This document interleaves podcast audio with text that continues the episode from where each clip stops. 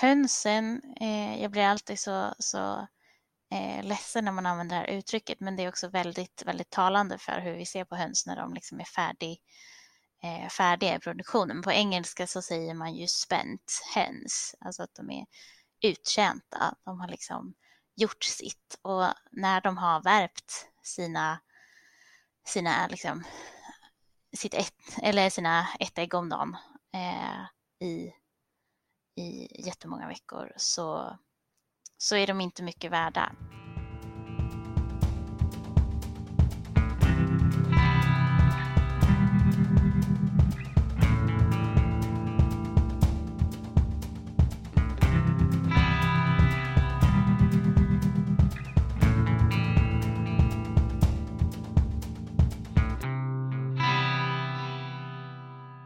Hönan och ägget.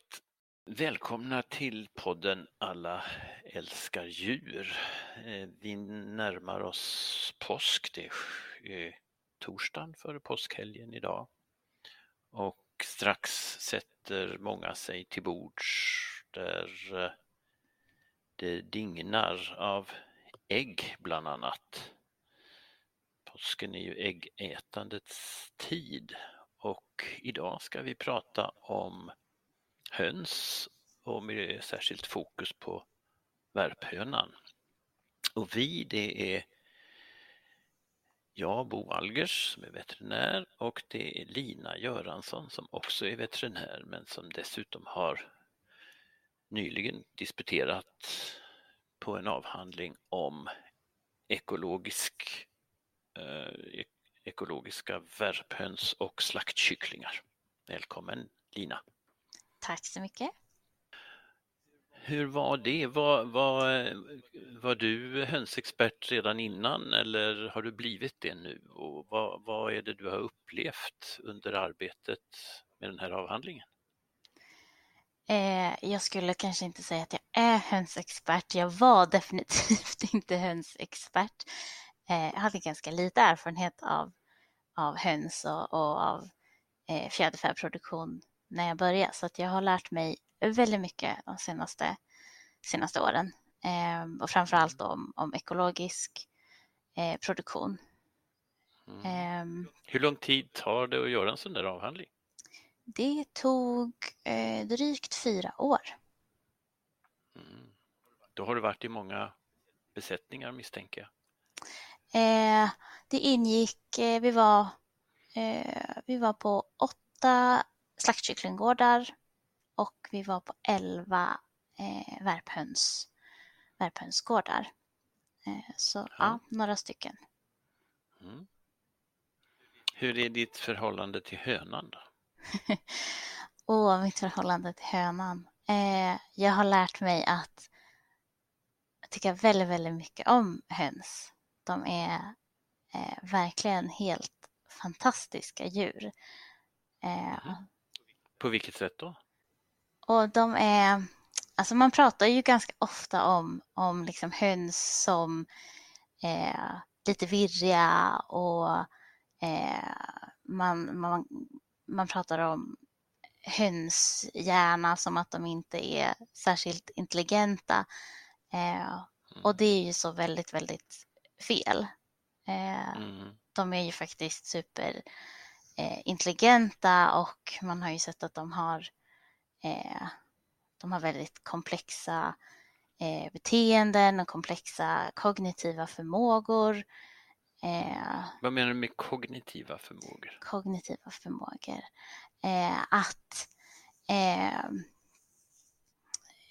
Förmågan att liksom processa information och att använda informationen. Ja, men man har bland annat sett att de har, jag vet inte om man kan säga att de kan räkna, men de kan uppfatta liksom storleksordningar så att de kan liksom förstå att 5 är mer än 3 och så vidare.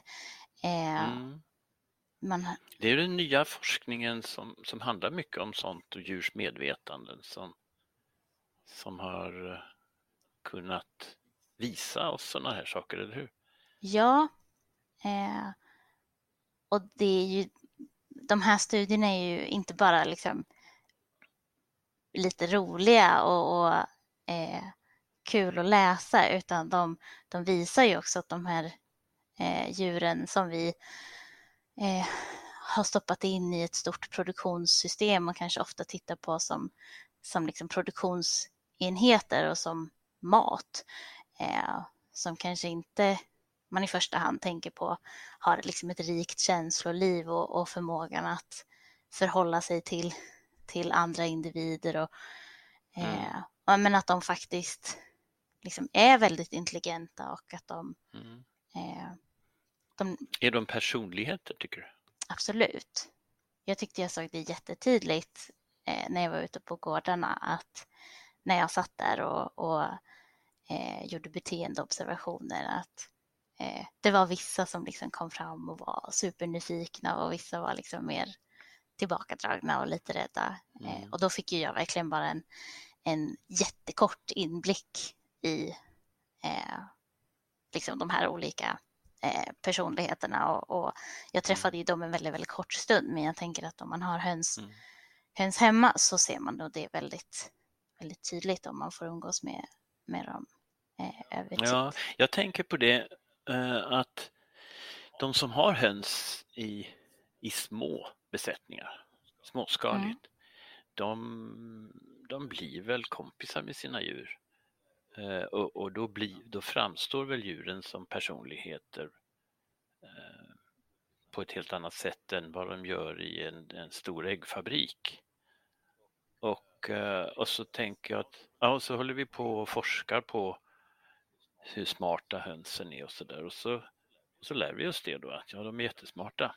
Men så tänker jag på alla de här människorna som i evigheter har haft höns i små besättningar och tycker jag, men det där visste väl jag för länge sedan. Mm. Ibland undrar jag vad vi håller på med. Ja, jag med. Ja. Jo, men det tror jag absolut att du har rätt i. Jag tror också att vi kanske också egentligen vet de här sakerna, men för att kunna hålla djur på det här sättet så kanske man inte kan liksom tillåta sig själv och fundera för mycket på vad de här djuren egentligen tänker och känner. Nej, och sen känns det ju också som att om man ska ha synpunkter på det, om man ska säga att men vi måste ha någon slags lagstiftning som ändå ger en rimlig djurvälfärd, då måste man bevisa med forskningsprojekt att de här djuren är så att säga värda det, eller man ska säga att de är har tillräckliga förmågor och känslor och såna här saker och det är ju lite konstigt egentligen. Vi har väl väldigt många människor har ju till exempel hund och tycker ju det är självklart att de är individer och har förmågor och sådär. Men vissa djur, där behöver vi på något sätt bevisa forskningsmässigt att det är på det sättet innan vi kan börja som samhälle, alltså att engagera oss på allvar i deras väl och ve. Ja, det är ju jätteintressant hur vi gör skillnad på olika arter. Jag tänker om man jämför hund och gris, så är det ju, de är ju väldigt, om man tänker intelligensmässigt liksom, eller kognitiva förmågor, så är ju de väldigt lika egentligen. Men där gör vi ju extremt stor skillnad. Men jag tänker att vi lever liksom i ett samhälle där vi är vana vid att äta vissa djurslag, och det krävs väldigt, eller om vi börjar tänka på de här djuren, skulle vi börja tänka på grisar som vi tänker på hundar, så blir det ju väldigt jobbigt. Det kommer krävas väldigt stora förändringar, och att människor liksom gör väldigt stora förändringar i sina liv. Mm. Och... ja, men det kanske är dags. För vi lär oss ju mer och mer om de här djurens förmågor. Det, precis som du säger. Absolut. Höns som kan uppskatta tal och såna här saker. Och de har ju ett rikt socialt liv, har vi ju lärt oss. Ja. Och de har sina dominansordningar och allt det här. Och... precis, och det där tycker jag är jättespännande. Eller lite sorgligt när man tänker på det. Hur vi nu i de flesta fall i liksom kommersiell produktion, även i ekologisk produktion där flockarna ändå är mindre, så är det ju fortfarande flera tusen individer som man håller tillsammans. Och egentligen så vill ju höns skapa liksom den här rangordningen eller hackordningen i en liten stabil grupp. Nu vet jag inte exakt siffran eller hur många de man brukar säga att de kan känna igen, men jag tror att det är runt 30 stycken, att en höna kan känna igen upp till 30 andra individer, och därefter så börjar det bli svårt. Men det är väl ungefär i sådana stora grupper de finns i det vilda, så att säga. Du har varit runt i en väldig massa besättningar och studerat de här djuren. Kan du berätta lite om ditt arbete? Ja, precis som du sa så ingick både studier av slaktkyckling och värphöns i min avhandling. Och den här studien som vi gjorde i Sverige, den var del av ett större EU-projekt som handlade om ekologisk fjäderfäproduktion, där man ville titta på lite olika aspekter av utevistelsen. Alla ekologiska fjäderfän, höns och kycklingar, ska ju kunna gå ut. Så i den svenska studien då, eller de svenska studierna, så åkte vi runt till 8 slaktkycklinggårdar och 11 värphönsgårdar, och så tittade vi på en massa olika saker i inomhusmiljön och utomhusmiljön, och vi bedömde hälsan. Vi gjorde en klinisk undersökning av djuren och tittade på beteenden och intervjuade lantbrukarna för att liksom bilda oss en övergripande bild av hur det ser ut på de här gårdarna och hur de här djuren har det, hur deras välfärd ser ut. Jaha, och utedrift handlar det om. Är det bra för hönsen att få gå ut? Ja, är det korta svaret. Det är bra för höns och kycklingar att få gå ut. De utomhus så har de bättre möjligheter att utföra vissa beteenden som de är starkt motiverade att utföra. De lägger väldigt mycket tid, eller om de har möjlighet så lägger de väldigt mycket tid på att födosöka, eller alltså gå och picka och sprätta i marken, och det är ju mycket mer intressant och mycket roligare att göra utomhus än inomhus.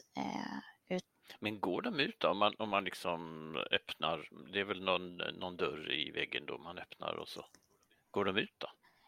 Det är ett helt gäng små dörrar eller små luckor som de går ut igenom. Det varierar väl. De vill gå ut. De är absolut motiverade att gå ut. Sen varierar det ganska mycket inom flocken. Man har sett att det finns... individer, när man har liksom markerat dem och kunna följa individer inom en flock, som har sett att det finns de som går ut väldigt mycket och väldigt långt, och så finns det de som faktiskt aldrig lämnar huset. Men så de är väldigt olika i sitt sätt. De är väldigt olika. Bete sig. Men sen hur varför är det så? Vad kan det bero på? Alltså dels så har de ju olika personligheter, och vissa är kanske lite mer försiktiga än andra som är lite modigare, lite kaxigare. Men sen beror det ju också väldigt mycket på liksom hur utomhusmiljön ser ut och vilka liksom förutsättningar man ger dem för att gå ut. Hur ska det se ut då för att det ska vara bra? Höns vill ju ha, precis som den röda djungelhönan som de härstammar ifrån från början, vill ha träd eller buskar, någon form av liksom skydd som de kan gömma sig under. Ja, det är så inte höken ska ta dem då förstås. Precis. Ja. Och det vi tyvärr såg var att många av rastgårdarna kanske inte är optimalt utformade om man ser det utifrån en hönas perspektiv. Nej, det är klart. Då vill de väl inte gå ut om risken är stor att det kommer en hök och tar dem förstås. Ja. Nej, precis. Ja, de här hönsen vi har idag, de stammar från djungelhönan sa du, och är det samma djur? Är det kan man säga det att de liknar varandra, tycker du? Alltså om man bara tittar på dem så ser de ju väldigt olika ut. Den röda djungelhönan jämfört med dagens liksom, produktionshöna eller slaktkyckling. Och väldigt intensiv avel och liksom, genetisk selektion för vissa egenskaper. Ja, det är därför vi har två olika sorters hönor. Precis. Vi har värphönsen som är avlade för att lägga väldigt mycket ägg. De lägger ungefär, eller nästan i snitt ett ägg om dagen. Och de här äggen är väl ungefär dubbelt så stora tror jag som den röda djungelhönans. Och sen har vi slaktkycklingarna som då är avlade för att växa väldigt snabbt och få väldigt stora muskler. Alltså... Just det. Och slaktkycklingarna har sin uppfödning och sina problem, och det kanske vi ska återvända till i en annan podd längre fram. Men värphönan har väl också sina problem, den här framavlade hönan vi har idag? Ja, absolut. Ett jättestort problem som tyvärr fortfarande är ett problem, det har man forskat på väldigt, väldigt länge, i flera decennier nu, utan att egentligen lyckas lösa problemet, det är fjäderplockning. Alltså att hönorna när de blir stressade av olika orsaker plockar varandras fjädrar som i värsta fall leder till helt nakna höns. Även, det förekommer även kannibalism, alltså att man hackar, eller att hönsen hackar och gör hål på huden på varandra. Men är det för att de inte har något annat att göra eller? Alltså det är ett problem som beror på många olika faktorer. Det är väl därför också som det har varit så svårt att liksom lösa det här problemet. Men en av de liksom huvudorsakerna som man tror leder till det här beteendet är om de har brist på sysselsättning eller om de inte kan utöva det här födosöksbeteendet som vi pratar om. Om de till exempel inte har tillgång till ett strömaterial av bra kvalitet, samma sätt att det leder till fjäderplockning. De här värphönsen vi har, de är ju inte uppfostrade heller av någon förälder, eller hur? Nej. De lever ju ett liv bland lika gamla djur. Precis, de kläcks i en maskin utan någon mamma. Och så flyttas de till gården där de växer upp sen som daggamla, som under sitt första dygn. Jag såg någonstans att man har sett att de djur som inte är uppfostrade av någon förälder, de blir mer aggressiva. Och det kan ju vara en utav många faktorer som påverkar det här med hackningen kanske. Absolut. Men så går det ju till när man industrialiserar det här. Det finns ju en annan aspekt av det här, och det är ju tuppkycklingarna som föds. De kan ju inte värpa några ägg. Nej. Och de vill vi inte föda upp till slaktkycklingar heller. Nej, de växer inte tillräckligt snabbt och de ger inte tillräckligt mycket kött. Nej, så då är det inte lönsamt. Nej. Så då avlivar vi ju dem när de är nyfödda. Precis. Och hur går det till då?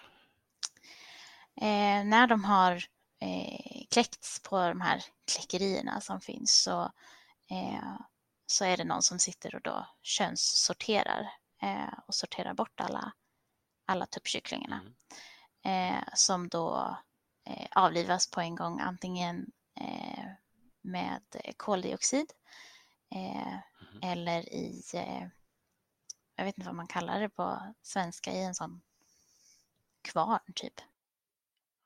En kvarn, de går rätt ner i en köttkvarn, ja precis, jo. Det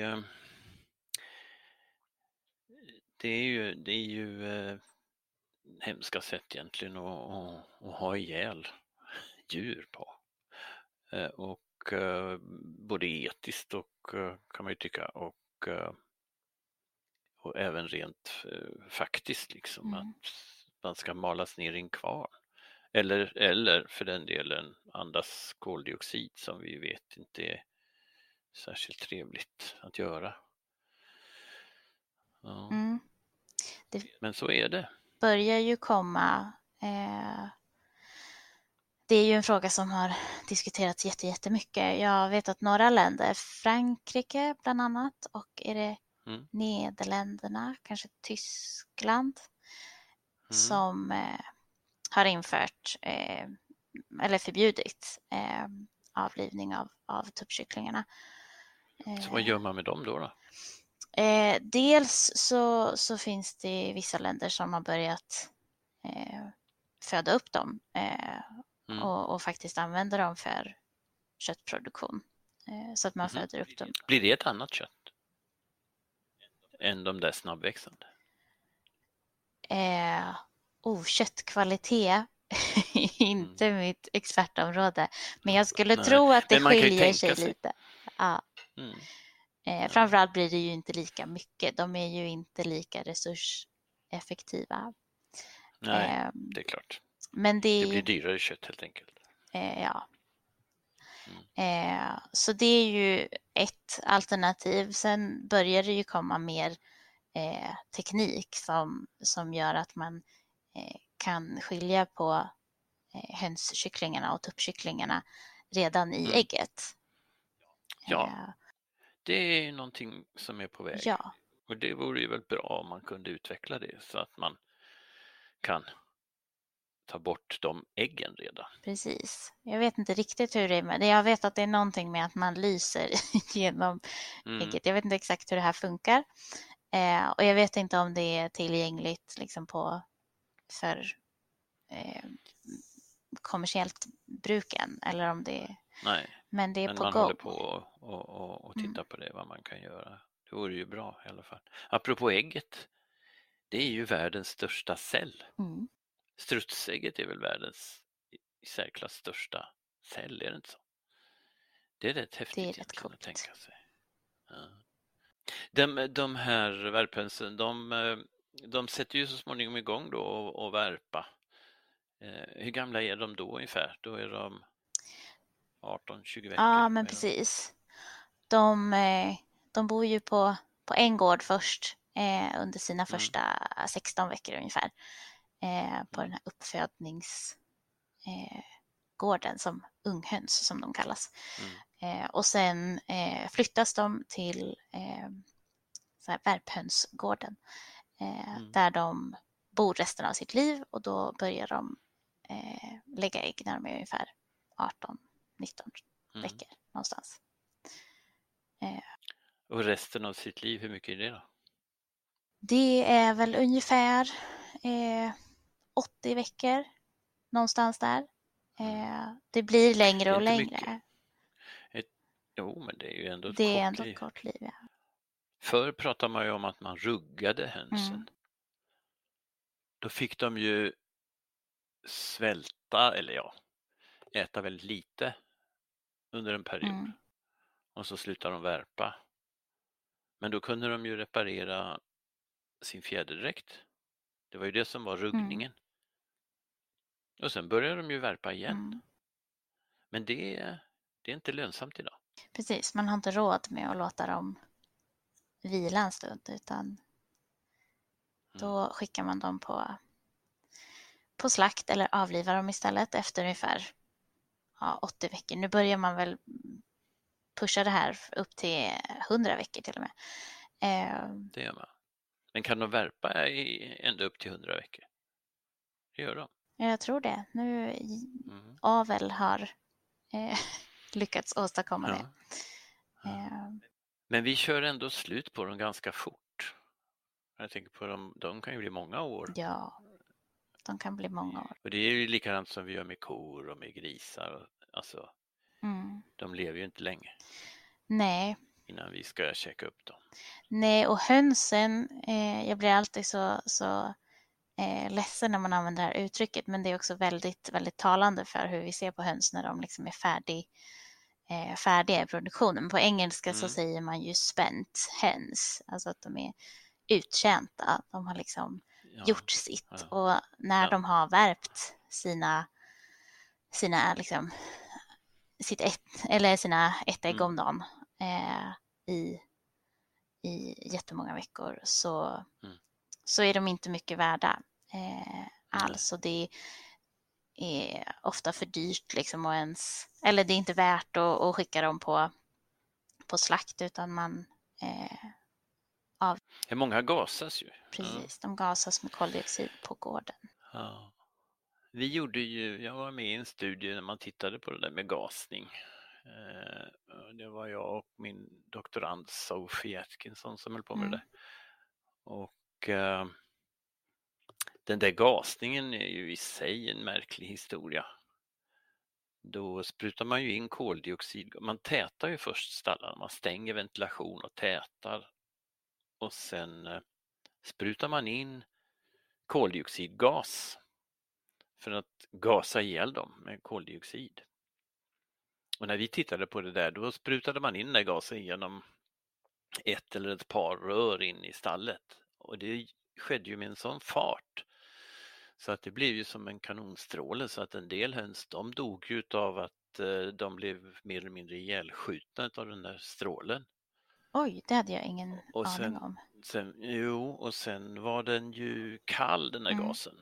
Det var ju minus 40 grader, så att en del de frös ju ihjäl omedelbart. Och det var ju inte riktigt så man hade tänkt sig, utan det var ju att de skulle få den där koldioxiden som gjorde att de skulle först mista medvetandet och sen dö. Och där fick man ju lära sig att spruta in gasen på ett annat sätt, så att den fördelades mycket mer innan den kom fram till hönsen. Och det hände ju bara därför att vi ville titta hur det såg ut inne i stallet, för det var ingen som hade tittat på det tidigare. Utan man bara gjorde så. Och sen öppnade man ju stallet, då var alla hönsen döda, men hur själva processen gick till, det ville man ju inte se. Och det är ju så det är egentligen i alla sammanhang när vi tar livet av djur, att det är ingen som vill se det där i onödan. Och då vet man heller inte hur det verkligen är för djuren. Nej. Men det finns Det finns inte så jäkla många sätt att ha ihjäl värphöns på det sättet om man inte ska gå in och ta ut dem ur burarna eller ur stallet. Ur systemen, ur stallet. Alltså man måste fånga in dem. Men det finns ju även en sån anläggning som reser runt och gasar dem. Då bär man ut dem i någon bil och så gasas de där. Mm, precis. Men apropå burar, ja. Hönsburarna är ju fortfarande inte helt avskaffade, eller hur? Nej. De är kvar, förhoppningsvis inte så länge till, men vad är det vi har i Sverige idag? Ungefär 4% tror jag av alla höns sitter i bur, så att det minskar. Ja, men... ja. Jag var ju med då den gången Ingvar Karlsson, vår statsminister, han fick för sig att han skulle ge en ny djurskyddslag till Astrid Lindgren i födelsedagspresent. Mm. Vilket ju egentligen är ganska löjligt. För man stiftar inte en lag till födelsedagspresent till någon. Man kan inte ge en lag till någon. Så det var ju bara ett jippo. Mm. Men vad som hände då 88 var ju att vi fick en ny lag som också sa att höns inte, alltså den innebar att hönsen inte fick vara kvar i de här gammaldags burarna som man hade på den tiden. Det var ju burar som egentligen inte innehöll någonting mer än en vattennippel och ett fodertråg och så en liten glipa i golvet där äggen kunde rulla ut, och golven var ju ståltrådsnät bara. Mm. Och hur stora var de? De var pyttesmå. Ja, de var ju inte, alltså hönsen hade ju knappt ett A4-ark kvar och stå på. Så att det var ju trångt som 17. Det var ju ofta burar med 4 eller 5 höns i, och de hade ju jättedålig fjäderdräkt, apropå fjäderdräkter som du pratade om förut. Och den där, de ville man ju förbjuda, men då tillät man ändå att man skulle kunna ha burar där det fanns sittpinnar och där det fanns värpreden och där det fanns sandbad. Och det är ju de burarna som det finns lite kvar av idag, eller hur? Mm, precis, de här inredda burarna. Ja. Men de fungerar ju inte, har det ju visat sig. Det har man ju till och med visat i vetenskapliga studier nu, att det där sandbadet, det var bara en myt. Det funkar inte i så här trånga miljöer. Nej. Då är det någon dominant höna som står och tar för sig av det där sandbadet och några andra som aldrig kommer dit. Ja, precis. Och jag tänker på den här sittpinnen.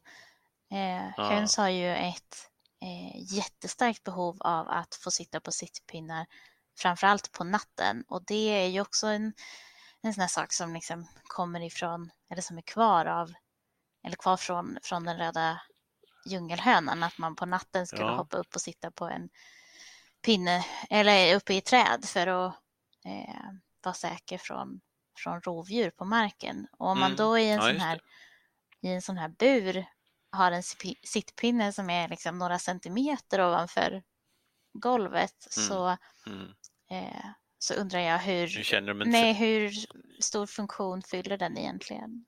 Nej. De kände sig inte så mycket säkrare på den pinnen. Nej, det är ju...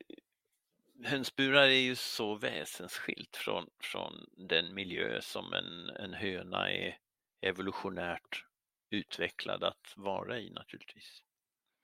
Mm. Mm. Ja, men vi har väl snart lyckats oss göra oss av med de här burarna, inredda burarna. Men det finns ju nu ett medborgarinitiativ i EU som har tvingat EU-parlamentet och också EU-kommissionen att ta itu med det här med att hålla djur i bur. Och det handlar ju bland annat om värphönsen, där EU-medborgarna har gett uttryck för att vi vill inte ha några djur i bur längre. Mm. Så man kan ju hoppas att EU-kommissionen nu i de nya djurskyddslagar som de håller på att arbeta fram kan förbjuda de här burarna, för de verkar ju inte vara biologiskt anpassade på något sätt till de här djuren. Eller? Nej, verkligen inte. Och ja, vi har väl typ 4% tror jag i Sverige, men är det nästan hälften i EU som sitter i, alltså i totalt? Jag vet inte hur många det är, men det är nog många i alla fall. Jag tror att det är någonstans 40-50%. Ja, men det finns några länder som har förbjudit det helt och hållet. Schweiz och Holland och några till. Men vi har ju andra bekymmer också med de här stora besättningarna. Jag tänker på det här med fågelinfluensan till exempel. Ja. Det är ju en influensa som drabbar fåglar och där man av smittskyddsskäl måste gå in och avliva hela besättningen och sanera den då. Och vi hade ju här för något år sedan en fågelinfluensa, ett fågelinfluensautbrott som gjorde att vi tvingades i Sverige att ha ihjäl 2 miljoner. 2 miljoner fåglar, och i Europa så var det ju 48 miljoner fåglar. Ja, det är sådana enorma siffror att det är svårt att förstå hur många individer det faktiskt är. Och då frågar man sig lite, vem betalar det där? Och det är ju vi skattebetalare som betalar det. Vi betalar ju inte de som har de här djuren på det här sättet själva, utan det är ju skattemedel som man använder till sådana här djurhälsoprogram för att det verkligen ska kunna genomföras. Det finns ju ett bra argument för det, för att då kan man också tvinga fram åtgärder så att man stoppar smittspridningen.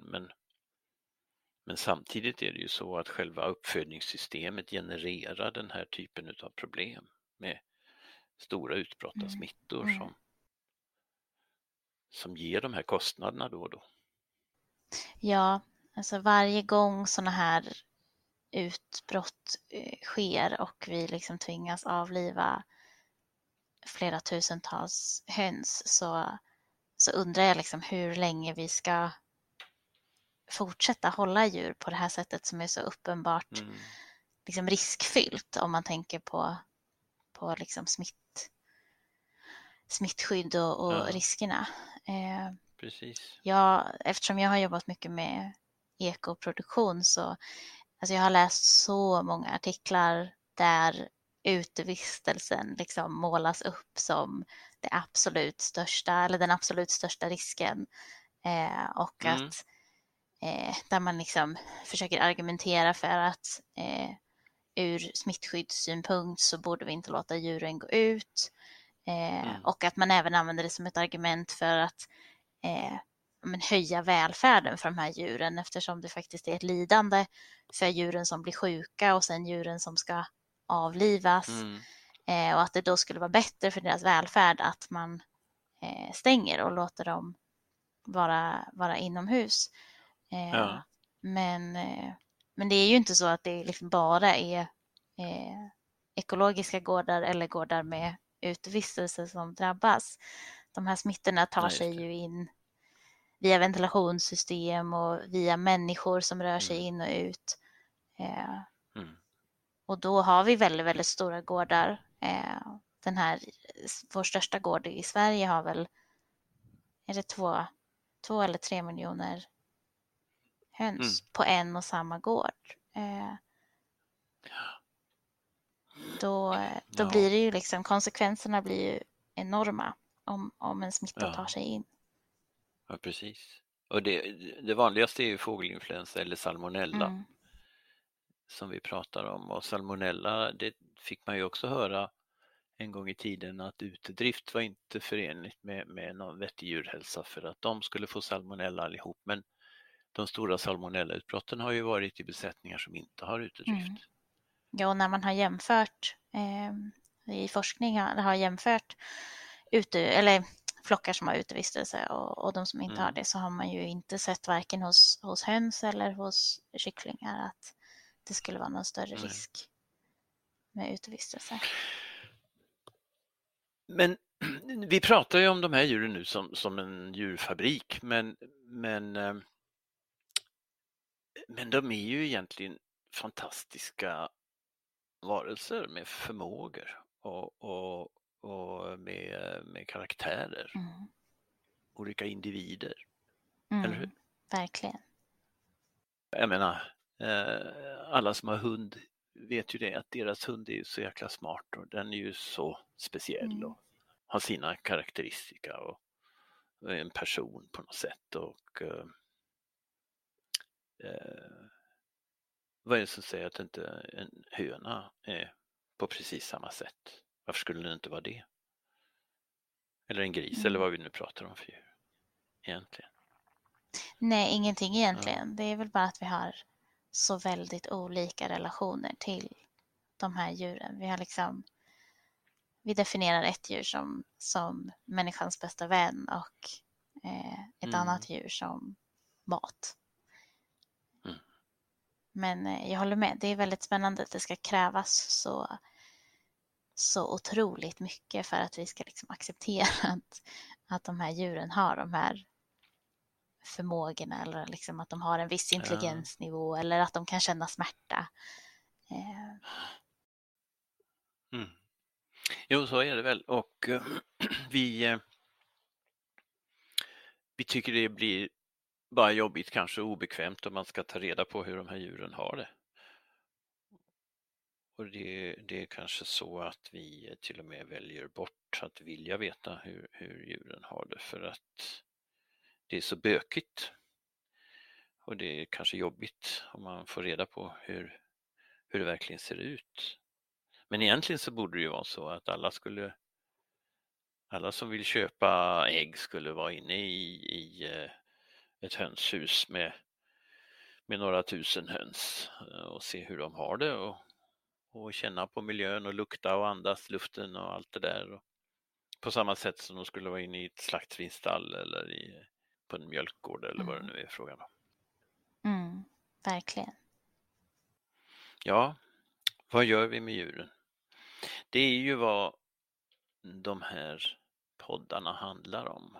Och Lina, du har hjälpt oss att titta in lite mer i hönsens liv.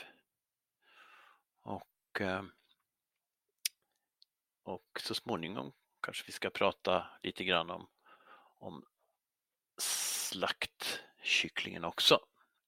Men nu är det ju påsk. Och det finns ju andra sorters påskägg också. Jag tänker på de där i papp som omsluter lite godis. Det är ju också en slags påskägg.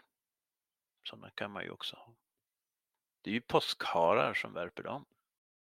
Du, tack så hemskt mycket för det här samtalet. Du får i alla fall ha en fin påsk, hoppas jag. Tack så mycket.